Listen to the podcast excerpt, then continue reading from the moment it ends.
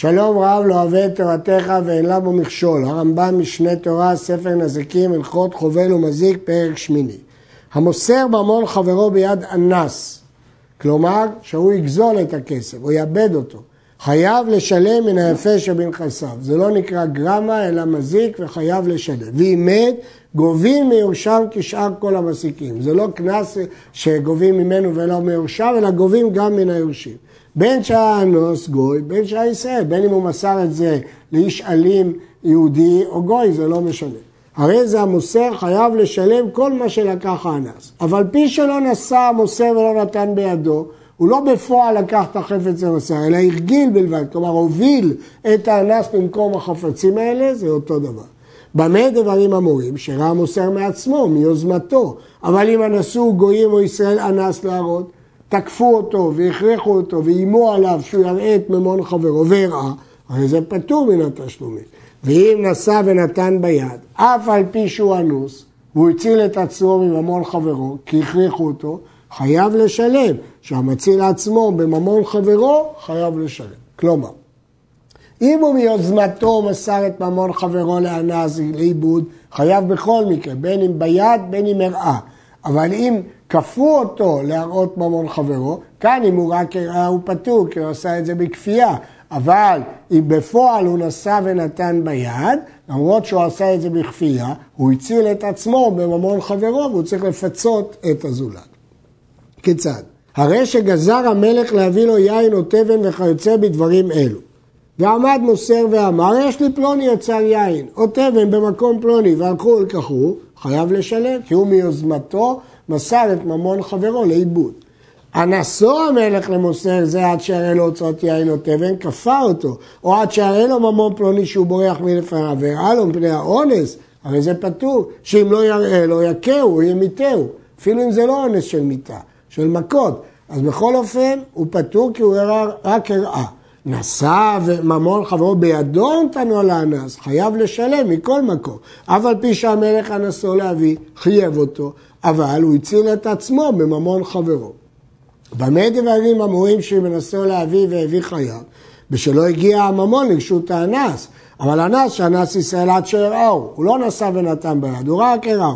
ועמד האנס על הממון ונעשה ברשותו, עכשיו הוא כבר גזל אותו. והאנס את ישראל עד שהוליכו לו למקום אחר בתור סבל, הוא העביר לו את החפצים. אפילו הוליכו זה המוסר שהראה, יהודי הזה ולא יהודי, פטור מישלם. שכיוון שעמד האנס בצד האוצר, כבר עבד כל מה שיש בו כאילו נשרף. אז מה שעכשיו הוא נושא ונותן ביד זה כלום. בעלי דין שהייתה ביניהם מריבה על קרקע או על מטלטלים. זה אומר שלי וזה אומר שלי. ובמקום ללכת לדין תורה, עמד אחד מהם ומסרה ביד גויים, מנדים אותו, עד שיחזיר הדבר לכמות שהיה, ויסלק יד האנס ביניהם ויעשו דין בישראל. מי שנתפס על חברו, ולקחו ממנו גויים ממון בגלל חברו, התנפלו עליו, חברו ברח, והם התנפלו עליו שהוא ישלם במקום חברו. אין חברו חייב לשלם. ואין לך מי שנתפס על חברו ויהיה חברו חייב לשלם לו, חוץ מן הנתפס מפני המס הקצוב על כל איש ואיש בכל שנה, מס גולגולת. או הנתפס על התשורה שנותן כל איש איש למלך שעבור עליהם הוא החלותיו, ארנונה, הרי זה חייב לשלם לו. מדוע? כי זה קצוב על כולם, אז ברור שהשני היה צריך לשלם, ולקחו ממנו בשביל השני. והוא שיקחו ממנו בפירוש בגלל פלוני בפני עדים. מי שיש עליו עדים שמסר ממון חברו, כגון שהראה מעצמו או שנאנס ונסע ונתן ביד, ולא ידעו העדים כמה הפסידו במסירתו, והנמסר טוען כך וכך הפסידני, או שהוא מסר מיוזמתו ואפילו הראה מיוזמתו, או שהכריחו אותו והוא נתן ביד, שבשני המקרים האלה הוא חייב, אבל לא יודעים כמה, והמוסר כופר במה שטענו, אם תפס הנמסר אין מוציאים מידו, אלא נשבע בנקיטת חפץ וזוכה במה שתפס, ואם לא תפס אין מוציאים מן המוסר אלא בראייה ברורה. ואין משבעין את המוסר שראה מעצמו, לא שבועה חמורה ולא שבועה עשית שהוא רשע. המוסר הוא רשע, ואין לך פסול יותר מזה, הוא פסול לעדות ולשבועה. אבל המוסר שאנסו להראות, לא מיוזמתו, בכפייה, או להביא ונסע ונתן ביד, אף על פי שהוא חייב לשלם כי הוא הציל את עצמו בממון חברו, אינו רשע, כי הוא עשה את זה בכפייה, אלא בין תשלומים הוא בלבד, ומשביעים אותו כשאר הכשרים. אסור למסור ישראל ביד גויים, בין בגופו, בין בממונו, אפילו הרשע הוא בעל עבירות, אסור למסור אותו לגויים. אפילו המצר לו מצערו, וכל המוסר ישראל ביד גויים, בין בגופו, בין בממונו, אין לו חלק לעולם הבא. מותר להרוג המוסר בכל מקום, אפילו בזמן הזה שאין דנים דיני נפשות. בימי הקהילות המוסרים היו עושים צרות צרורות, מחריבים את כל הקהילה, ולכן התירו להם חכמים להרוג את המוסר. ומותר להורגו קודם שימסור, לא בתור עונש, אלא בתור מניעה. כשאמר הרי מוסר פלוני בגופו, בממונו, אפילו ממון קל, הרי התיר עצמו למיתה, הוא מטרים בו. קודם כל התראה, ואומרים לו אל תמסור, אם מעז פניו, ואמר לא כי למסרנו לגויים, מצווה להורגו וכל הקודם להורגו זכה. עשה המוסר אשר זמם הוא מסר, כאן כבר אין מניעה, אלא עונש, יראה לי שאסור להורגו.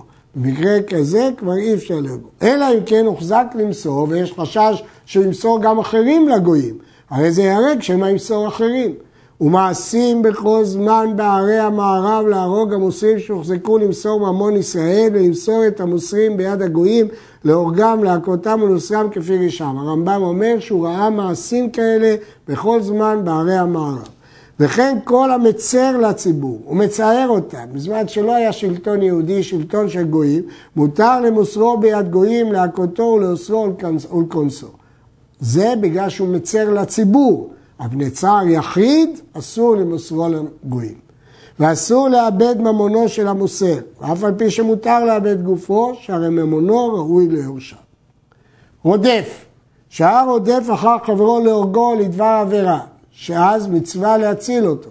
ושבר הרודף את הכלים, בין של הנרדף, בין של כל אדם, פטור מן התשלומים, פני שהוא מתחייב בנפשו, שכיוון שרדף התיר עצמו למיטה, כמו שלמדנו שאפשר להרוג את הרודף, אז לכן הרודף חייב מיטה, למרות שזה מיטה של הצלה, זה גם מיטה של חיוב, ולכן זה פותר מממון בקים לבדרה במיני. נרדף ששבר כלים של רודף, פטור, לא יהיה ממונו חביב מגופו, אם הוא יכול להרוג אותו, כל שכן שיכול לשבור את כליו. ואם שבר כלי אחרים, חייב, אפילו שהוא עושה את זה כדי להציל. שהמציל עצמו בממון חברו, חייב. מי שרדף אחר הרודף להושיע הנרדף, ושבר את הכלים, בין של הרודף, בין של כל אדם, תוך כדי מרדף, פטור. ולא מן הדין, כי המציל עצמו בממון חברו חייב. למה זה פטור? תקנה היא שלא יימנע מלהציל או יתמהמה ויעיין בעת שרדוף, כדי לעודד אנשים לרדוף אחרי הרשעים האלה שרוצים להרוג אנשים, כדי לעודד את המצילים הרודפים, פטרו אותם מכל נזק שהם גרמו בדרך. ספינה שחישבה להישבר מכובד המסוי, ועמד אחד מהם והקל ממסעה והשליך בים, פטור. שהמסע שבה כמו רודף אחריהם להורגם, מצווה רבה עשה שהשליך והורשעם. אם אדם אחד הביא מסוי יותר ממה שאפשר, והמסוי הזה הולך להטביע את הספינה, המסוי הזה רודף את כולם, ולכן טוב הוא עשה שהוא הציל את כולם, על ידי שהוא השליך את המסוי של חברו. יש שמקשים על דברי הרמב"ם, ממקרה שנחשול עמד בים להטביע אונייה, והשליחו את המסע, שאז מחלקים ביניהם את הפיצויים לפי הממון. והרעב"ד אומר שהדין הזה של רודף אין לו תבלין ולא מלח. אבל כבר הוכיחו הראשונים שמקורו של הרמב"ם מן התלמוד, ושיש הבדל בין אם אחד הכביד במסעו, שאז המסע הוא רודף, לבין אם נחשול עמד על ספינה לטבעה, שאז זה דין אחר לגמרי, זה דין שמחלקים ביניהם לפי ממון. בריך, רחמנה וסייען, נסתיימו הלכות חובל ומזיק. עד כאן.